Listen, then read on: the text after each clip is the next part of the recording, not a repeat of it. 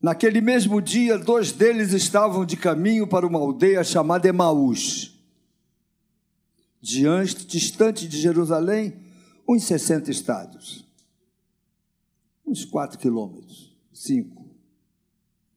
E iam conversando a respeito de todas as coisas sucedidas. Aconteceu que, enquanto conversavam e discutiam, o próprio Jesus se aproximou e ia com eles. E seus olhos, porém, estavam como que impedidos de o reconhecer. Então lhes perguntou Jesus: Que é isso que vos preocupa e de que ides tratando à medida que caminhais? E eles pararam entristecidos. Um, porém, chamado Cleopas, respondeu, dizendo: És o único, porventura, que, tendo estado em Jerusalém, ignoras as ocorrências destes últimos dias? E ele lhes perguntou: Quais? Porque havia controvérsia sobre as últimas notícias, né? Para eles, discípulos, era uma, uma notícia, mas para Jesus era outra notícia. Já, já tinha havido a ressurreição.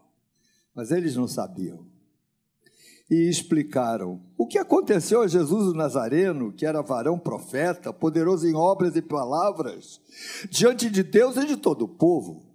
E como os principais sacerdotes e as nossas autoridades o entregaram para ser condenado à morte e o crucificaram.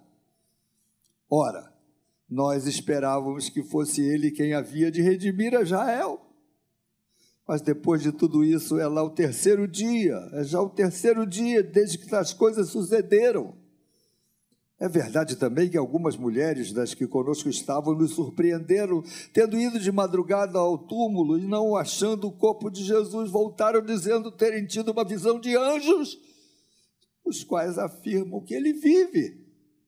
De fato, alguns dos nossos foram ao sepulcro e verificaram a exatidão do que disseram as mulheres, mas não ouviram.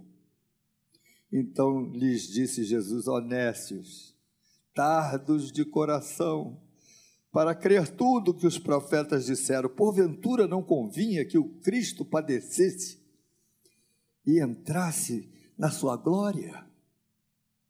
E começando por Moisés, discorrendo por todos os profetas, expunha-lhes o que a seu respeito contava, constava em todas as Escrituras. Quando se aproximavam da aldeia para onde iam, fez ele menção de passar adiante. Mas eles o constrangeram, dizendo: Fica conosco, porque é tarde e o dia já declina. E entrou para ficar com eles. E aconteceu que, quando estavam à mesa, tomando ele o pão, abençoou-o e, tendo-o partido, lhes deu. Então se lhes abriram os olhos e o reconheceram mas ele desapareceu da presença deles e disseram um ao outro: Porventura não nos ardia o coração quando ele pelo caminho nos falava e quando nos expunha as Escrituras? E na mesma hora, levantando-se, voltaram para Jerusalém, onde acharam reunidos os onze e outros com eles, os quais diziam: O Senhor ressuscitou e já apareceu a Simão. Então os dois contaram o que lhes acontecera no caminho e como fora por eles reconhecido no partir do pão. Aleluia. Você não quer sentar, filhinho? Deus te abençoe. Colher de chá, hein? Você já resolveu o teu problema. Esse texto me encanta, porque é um texto comum a grande maioria das pessoas. Esses dois discípulos estavam passando por uma frustração. E a verdade, irmãos, é que todos nós passamos por frustrações na vida. O Evangelho não nos torna imunes às frustrações, às tristezas, as saudades, as decepções. Esse negócio de pare de sofrer, entre para a igreja tal, é propaganda enganosa. Jesus nunca nos prometeu nos imunizar contra sofrimentos. Mas uma coisa eu sei, é que ainda que eu caminhe pelo vale da sombra da morte, tu estarás comigo, a tua vara me protege, a tua mão me protege. E é isso que Jesus nos, nos promete. Não é que eu não vou ter problema, é que o campeão vai estar do meu lado. Aleluia!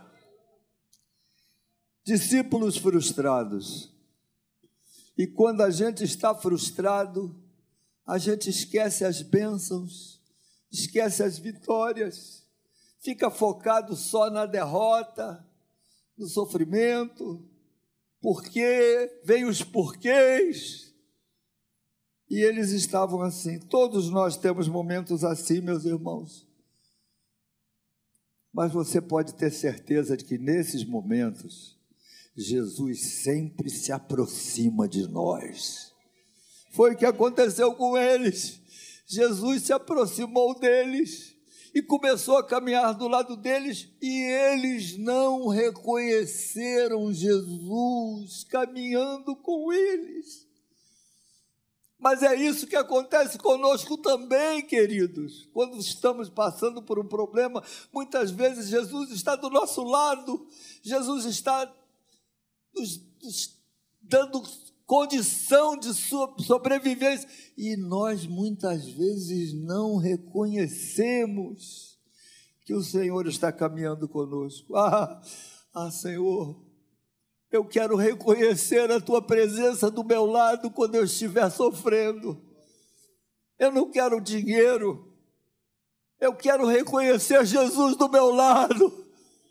Que cada um de nós tenha essa esse patrimônio que não tem preço, que você reconheça que Jesus está do seu lado.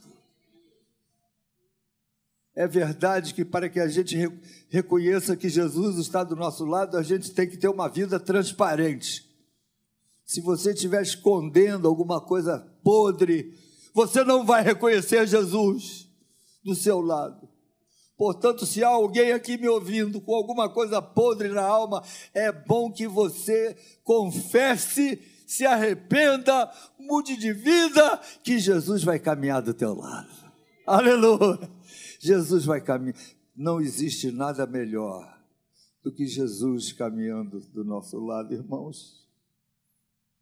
Porque todos nós aqui vamos ficar velhos, todos nós aqui vamos ter deficiências eu estou lá com a minha sogrinha querida, mãe da Claudete, 93 anos. Hoje eu fui tomar café, ela estava na mesa. Ela olhou para mim e disse: Paulo, eu não ando mais, só de cadeira de roda. Eu falei: é verdade, dona Odete, 94 anos, 94 não, 93. então ela não esquece. É, Aí eu pensei comigo mesmo: ou a gente morre cedo, ou a gente fica velho. Escolhe aí o que você quer. De qualquer maneira, a melhor coisa do mundo é reconhecer Jesus do nosso lado. Outra coisa que eu entendo nesse, nesse texto rico é que Jesus se preocupa com aquilo que nos tira a paz. Ele chega para os discípulos e pergunta para eles: o que, que, que, que está preocupando? Meus irmãos, o Rei do universo. A Bíblia diz que Deus fez o universo e Jesus Cristo foi coautor. Nada do que foi feito se fez sem ele. Então o universo foi Jesus que fez também. Agora, quando eu pergunto alguém que faz o universo se preocupar com a gente, pequenininho, eu não sei quem de nós aqui ao morrer vai sair notícia no jornal. Eu acho que, eu acho que daqui ninguém. De notícia no jornal. E o que, que importa isso? Eu não quero sair no jornal. Eu quero ser reconhecido por Jesus e eu quero viver a minha vida ouvindo essa pergunta do meu Deus: por que, é que você está triste? Por que, é que você está nervoso? O que é está preocupando você, meu filho? Deus pergunta isso para você, meu irmão. O que é que, que, é que faz você perder a paz? Muitas vezes a gente perde a paz por pouca coisa. Eu me lembro outro dia, procurando meu óculos. Louco da vida, meu óculos. Aí alguém olhou para mim, está na tua testa. Eu falei, ih, a gente se preocupa por bobagem, por pouca coisa. Perde a paz porque o sinal fechou. Perdemos a paz porque o elevador deu uma parada no andar e você está com pressa. Você já notou que a grande maioria dos nossos problemas são coisinhas pequenas? É, somos assim, nós somos frágeis. Eu preciso de um lenço, porque eu ando muito choroso. Tem aqui. Eu ando choroso, meus irmãos. Eu estou andando, estou ficando velho. Estou chorando à toa. A pessoa me pergunta, onde que é a rua tal? É ali, naquele...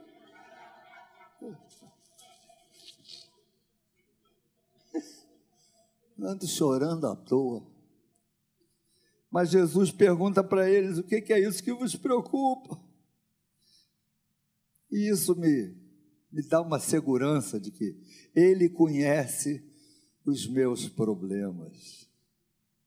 Há um corinho antigo que a gente canta: Os meus problemas resolve Cristo. Conhecem? O que me falta, Ele suprirá. Salva e batiza, me cura sempre. Oh, aleluia! Jesus virá. Aleluia. O que é que te preocupa, meu filho? Conta para Jesus. Abre a alma. Conta para Ele. Ainda que você vai contar uma coisa que não é nem muito verdade, porque eles contaram uma coisa que não era a última notícia. A última notícia não era mais aquela. Eles ainda estavam na penúltima notícia, porque a última notícia é que Jesus Cristo havia ressuscitado. Ah, de qualquer maneira, Jesus caminhando com eles. E Jesus caminha com você. E teve uma hora lá que Jesus começou a conversar com eles. E o versículo 27 do que eu li disse assim: expunha-lhes o que a seu respeito constava em todas as Escrituras. A Bíblia fala de Jesus, meus irmãos. Desde o início fala de Jesus. Lembra que Moisés feriu a rocha lá no deserto? A rocha era Cristo. Lembra daquela serpente de metal que as pessoas olhavam para serem libertas? A serpente simbolizava Jesus. Todas as, todas as escrituras falam de Jesus, Ele é a figura central, a Ele toda honra, toda glória, todo louvor pelos séculos dos séculos. Glória a Deus. Então, a seu respeito constava em todas as escrituras. Aí eles chegaram no lugar que eles iam, tá, já estava declinando o dia e eles disseram para Jesus: fica. Jesus fez menção de passar à frente, de, de não entrar com eles, porque Jesus sempre foi cavalheiro. Ele nunca arrombou a nossa porta. Diz a palavra de Deus que ele bate, e se você abrir, aí ele entra, mas ele não arromba a porta. Então Jesus fez menção de não entrar, esperou um convite. E essa é a nossa realidade até hoje. Jesus sempre vai esperar um convite da gente. Se você quiser que ele entre, você vai ter que convidá-lo. Você vai ter que dizer ele: fica comigo, Jesus. Eu, quando tinha 17 anos, compus um hino, um dos primeiros hinos que eu compus. Senhor, vem ficar comigo. É isso que nos faz homens e mulheres abençoados. Quando Jesus fica conosco, você não precisa de apartamento de quatro quartos para ser feliz. Você precisa que Jesus fique com você. Porque se Jesus ficar com você, qualquer lugar é bom, qualquer comida é deliciosa, qualquer roupa é bonita, qualquer lugar é maravilhoso. Se Jesus está do meu lado, é céu para mim. Fica comigo, Jesus. Eu espero que você faça sempre essa oração. Jesus, vem ficar comigo na minha casa, no meu trabalho. Fica comigo, Jesus. Fica conosco, Senhor, nessa viagem. Jesus, fica conosco no nosso casamento. Foi isso que meu pai e minha mãe fizeram no dia que se casaram, dia 31 de dezembro. Eles se casaram. E o papai me contava sempre, antes um pouquinho da meia-noite, começou a acontecer uns barulhos de fogos que mostravam que o ano novo estava chegando, ele me falava: Eu e sua mãe nos ajoelhamos naquele hotel de terceira categoria, porque eles não tinham dinheiro para hotel de cinco estrelas. Ele disse: Eu e sua mãe nos ajoelhamos e pedimos para que o Senhor abençoasse o nosso casamento. Faça isso todo dia. Acorda de manhã, abre os olhos e diga: Fica comigo nesse dia, meu Deus, abençoa meu dia, faz do meu dia uma bênção. Se você invocar o nome do Senhor, Deus vai abençoar a sua casa. Aleluia. E aí eles, quando estavam já em Jerusalém, eles comentaram um com o outro: será que não nos ardia o coração? Você notou, Cleópas, que o nosso coração ardia quando ele falava sobre as Escrituras. Eu concluo uma coisa: que quem é de Jesus, quando escuta as Escrituras, o coração arde. Você quer saber qual é o teu time da fé? Para que grupo você pertence? É muito simples. Tem dois grupos: os que têm coração ardido e os que têm coração de pedra. Qual é o teu grupo? Quem é de Jesus, o coração arde. Quando se canta um corinho, o coração arde. Quando se ouve um testemunho, o coração arde. Quando a gente vê alguém que se converte, o coração arde. Quando a gente vê a igreja crescendo, o coração arde. Se você não tem um coração ardido, peça para o Senhor Jesus tirar o teu coração de pedra e botar no teu coração de carne. Um dos meus maiores medos é ter o meu coração endurecido, porque com o tempo a gente corre esse risco de ter o coração endurecido. A gente vai se acostumando com o Evangelho, se acostumando com as coisas lindas do Evangelho. O pastor começa a pregar sobre um texto, e isso aí eu já conheço. Ih, já vou entender de novo. Mas se você tem um coração que arde, e alguém lê um trecho da Bíblia, você se alegra, você vibra. Quem é de Deus, vibra. Então você pode saber: será que eu sou de Deus? É simples, pergunte a você mesmo: o seu coração vibra? Não precisa me responder. Responde para você mesmo. Se o teu coração vibra.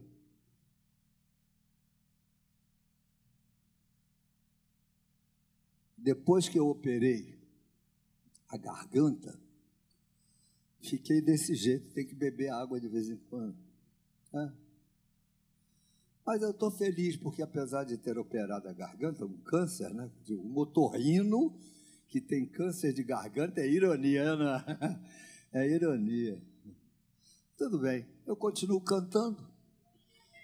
Ah, eu não canto com aquela voz lá de tenor, virei barítono. Mas a minha mulher falou: É, tá bom, você está cantando mais grosso. Pior é se você cantasse fino. Então, glória a Deus, melhorou. Estou cantando mais grosso. Não nos ardia o coração enquanto ele lhe falava? Nosso coração não ardia? Aí Jesus entra com eles. Jesus aceita o convite Outra coisa que eu aprendo nesse texto é que Jesus nunca nega um convite para ficar com você, seja você quem for. Você não precisa ser rico, não precisa ser importante. Você pode ser uma pessoa normalíssima. Você pode ter uma deficiência. Quantos nós, de nós, estamos aqui hoje, temos a deficiência em algumas áreas? Uma população de deficientes. Ah, Deus ama os deficientes. Jesus entrou para ficar com eles e aí foram lanchar, tomaram uma ceia. E Jesus parte o pão.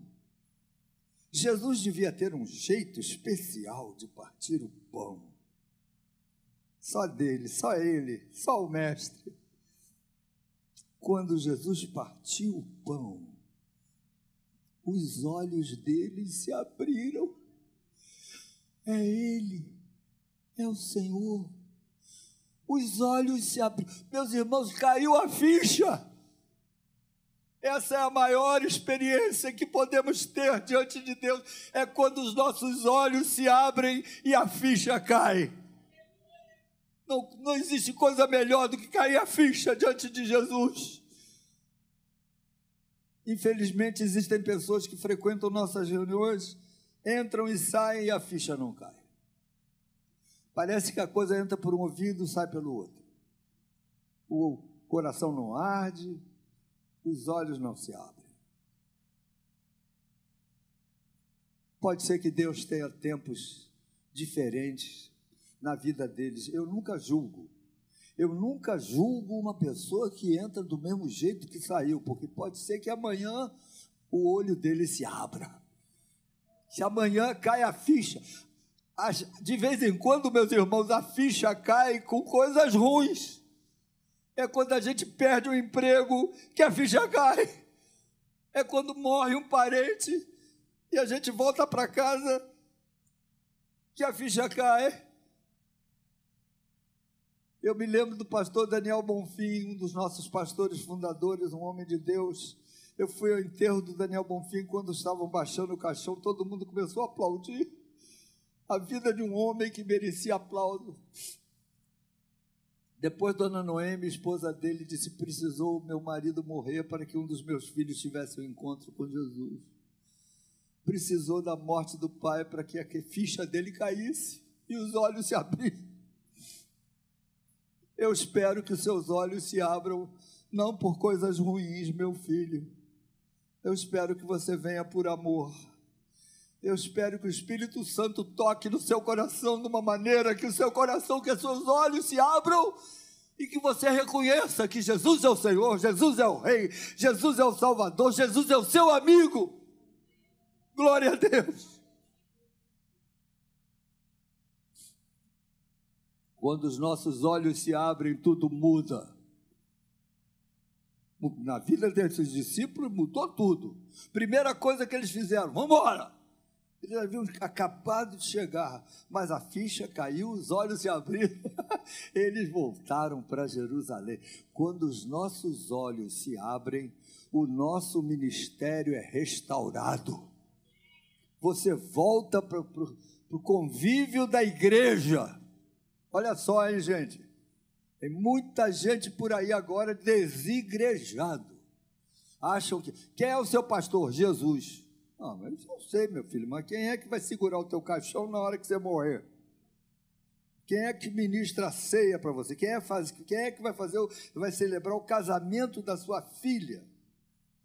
As pessoas acham que não precisam da igreja, não precisam da comunhão. Elas estão em casa, só eu e Deus. Eu, eu abro meu, minha Bíblia e, mas aí que deu os cânticos junto com os irmãos? Que deu? Que dê a comunhão, que dê o olho no olho, que dê o Deus te abençoe, o abraço. Hã? Estamos passando dois anos que a gente não abraçava ninguém, mas isso está acabando. E é com alegria que eu já vejo que 90% do pessoal aqui já nem precisa mais de máscara. Tem uns ainda resistentes, deixa eles. Daqui a uns dois meses eles tiram a máscara. Hã? Tem gente que nunca mais vai tirar a máscara, só na volta de Cristo. Eu vi um cara nadando outro dia na praia de máscara. Coisa de doido. Bom, a verdade é que quando os nossos olhos se abrem, nós voltamos para o convívio dos irmãos. E outra coisa, além de voltarem para o convívio, eles começaram a testemunhar daquilo que Jesus que eles tinham a experiência deles com Jesus, testemunhar. Quando os nossos olhos se abrem, nós testemunhamos as coisas que Jesus fez nas nossas vidas. Amém, igreja? Quantas pessoas você já tem testemunhado no ano de 2022? Nós já estamos entrando em abril. Daqui mais uns dias, abril. Para quantas pessoas você já testemunhou? Também não seja aquele chato de galocha que só sabe falar das coisas de Deus nas, nas horas impróprias. E o pessoal está falando de outra coisa e você já vem com religião, vem com Jesus. E não se joga pérolas aos porcos. A gente precisa valorizar o momento de falar de Jesus. Falar de Jesus tem que ser momento nobre. De um modo geral, quando está você e a pessoa conversando sobre coisa séria. Porque, infelizmente, existem algumas pessoas que são chatinhas. Eu me lembro lá no hospital, eu trabalhei no Hospital Naval Marcílio Dias, lá longe era o lugar das ambulâncias, uns quase 100 metros. E havia um irmãozinho lá que tomava conta das ambulâncias evangélico, sabia que eu era pastor, sempre que ele passava por mim. E aí, pastor, tudo bem? Eu perguntava, tudo bem com você? E ele se carregando minha cruz até o Gólgota. Toda vez que eu me encontrava com ele. E aí falou, carregando minha cruz até o Gólgota. Uma vez ele estava lá nas ambulâncias, mais de quase 100 metros. Eu vi, eu fiz assim para ele e fez, fiz assim, aí ele me respondeu assim, ó. Carregando minha cruz até o golo. Não mudava de assunto. Seja inteligente ao falar de Jesus, mas não pare. Aproveite uma oportunidade boa. Por isso que essa pandemia, de uma certa forma, abriu portas se fechou algumas, abriu portas para o evangelho, porque as pessoas apavoradas, as pessoas em pânico, as pessoas nervosas, as pessoas inseguras, não existe terreno melhor para se falar de Cristo para uma pessoa em crise, porque Jesus nos tira das crises. Aleluia.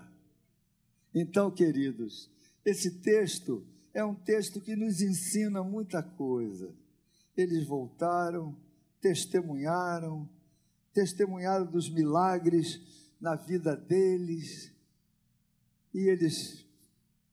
Isso, isso está registrado na Bíblia. Por que, que registraram essa passagem na Bíblia? Para que nós aprendamos que podemos ter vidas com problema, vidas frustradas em algumas áreas. Isso não é o fim do caminho quando estamos frustrados, Jesus caminha conosco. Quando a gente abre o coração para Ele, o coração arde. Quando a gente convida Jesus para entrar na nossa casa, os nossos olhos se abrem. A gente volta para o ministério, a gente volta para a alegria, a gente volta para a bênção. E glória a Deus! Aleluia! E eu queria orar por você. Quem sabe você que me ouve, há pessoas nos ouvindo pelo computador agora? Então você que está nos ouvindo aí pela internet, pode ser que seja hoje, agora, pode ser que seja amanhã, porque essa mensagem vai ficar gravada. Eu não sei de você, mas se você anda frustrado, eu queria orar por você. Porque quando a gente ora, Jesus se aproxima. E quando Jesus se aproxima, o coração arde. E quando o coração arde, o Senhor fica perto da gente e começa a nos abençoar. Vamos nos colocar de pé, meus irmãos. Vamos orar.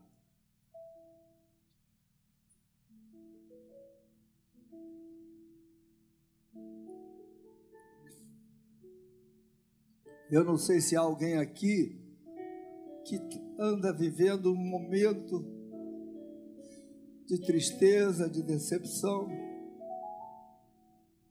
de doença mesmo Está na hora de você dizer assim: Senhor, fica comigo. Fica comigo, Jesus. Ah, pastor, eu não vou falar isso não. Jesus já está comigo. Não faz mal. Ele já está com você. Pode dizer para ele: fica comigo, Jesus. Entra no meu coração, na minha casa, nos meus planos. Entra nos meus pensamentos. Entra nos meus sonhos. Entra no meu destino e faz dele um destino bonito. Entra na minha casa. Nós não cantamos até um hino que fala sobre entra na minha casa, entra na minha vida, traz com minha estrutura, sara todas as feridas, ensina a ter santidade, quero amar somente a ti, porque o Senhor é meu bem maior. Aleluia faz um milagre em mim. Eu queria convidar alguém, quem sabe, alguém aqui, que queira receber essa oração para sua casa, para o seu coração, para sua família. Você quer, filhinho? Quer que a gente ore por você? Eu vou chamar os pastores presentes para ficar do meu lado aqui. Nós vamos impor as nossas mãos. As nossas mãos não têm poder nenhum mas as mãos de Jesus fazem a diferença. Então eu quero orar por você e orar por você lá na internet.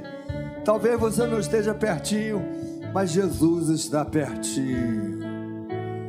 É só você dizer: Fica comigo, Jesus. Entra na minha vida, entra na minha casa, entra na minha vida minha estrutura, sara todas as. Faz isso, meu Deus. Me ensina a ter santidade. Quero amar somente a ti, porque o Senhor é o meu bem maior. Faz um milagre Se você quer essa oração, muito simbolicamente, bota a mão no coração assim, como se nós fôssemos adolescentes. É. A gente tem que ser menino para ser abençoado. Seja menino, meu filho. E os pastores eu vou pedir que imponham as suas mãos. Nós estamos impondo as mãos é, na sua direção, você que está na internet aí. Ainda pode ser que você esteja no Brasil, fora do Brasil, não importa. Jesus está aí. Vamos orar, igreja. Preciso de ti, de. Sou pequeno demais.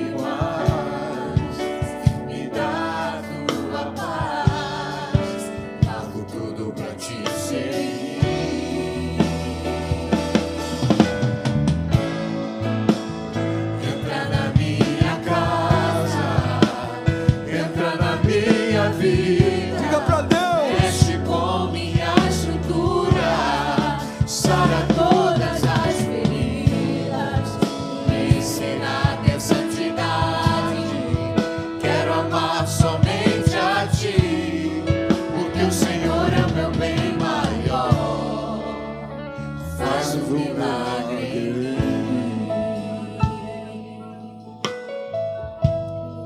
Vou chamar a pastora Claudete para fazer as orações.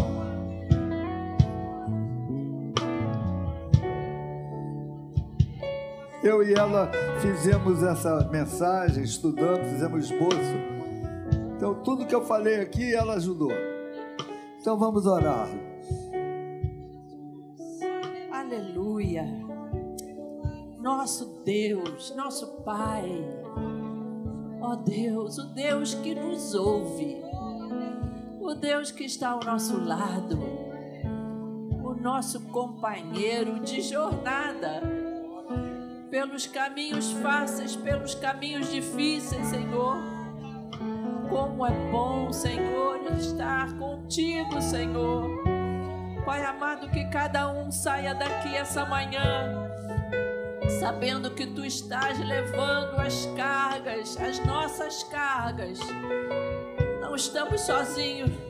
Que cada um sinta a tua presença de uma maneira maravilhosa. Que cada um sinta a confiança de que tu estás se importando com os nossos problemas. Abençoa, abençoa o nosso coração. Tranquiliza o nosso coração, dá fé e coração em relação aos nossos filhos, em relação ao nosso emprego, em relação aos nossos projetos, em relação à nossa saúde, Senhor. Nós precisamos, Senhor, desse carinho teu, nós precisamos do teu abraço essa manhã. Caminha conosco, Senhor, caminha conosco, Senhor. Nós te daremos honra e glória, Senhor. Ó oh, Jesus, ajuda-nos, Senhor, que o nosso coração continue a arder com a tua palavra. Fortalece, Senhor, o nosso caminhar com a tua palavra. Muito obrigado, Senhor, por essa manhã, por esse povo querido aqui do recreio. Derrama, Senhor, uma bênção de evangelismo, uma bênção de missionários no coração desse povo. Que eles possam, Senhor, sair realmente como saíram os discípulos para Jerusalém, contando as bênçãos. Que em breve essa igreja, Senhor, precise de dois cultos, Senhor. Porque o teu povo vai repartir a alegria que eles têm de te servir. Nós te oramos em nome de Jesus.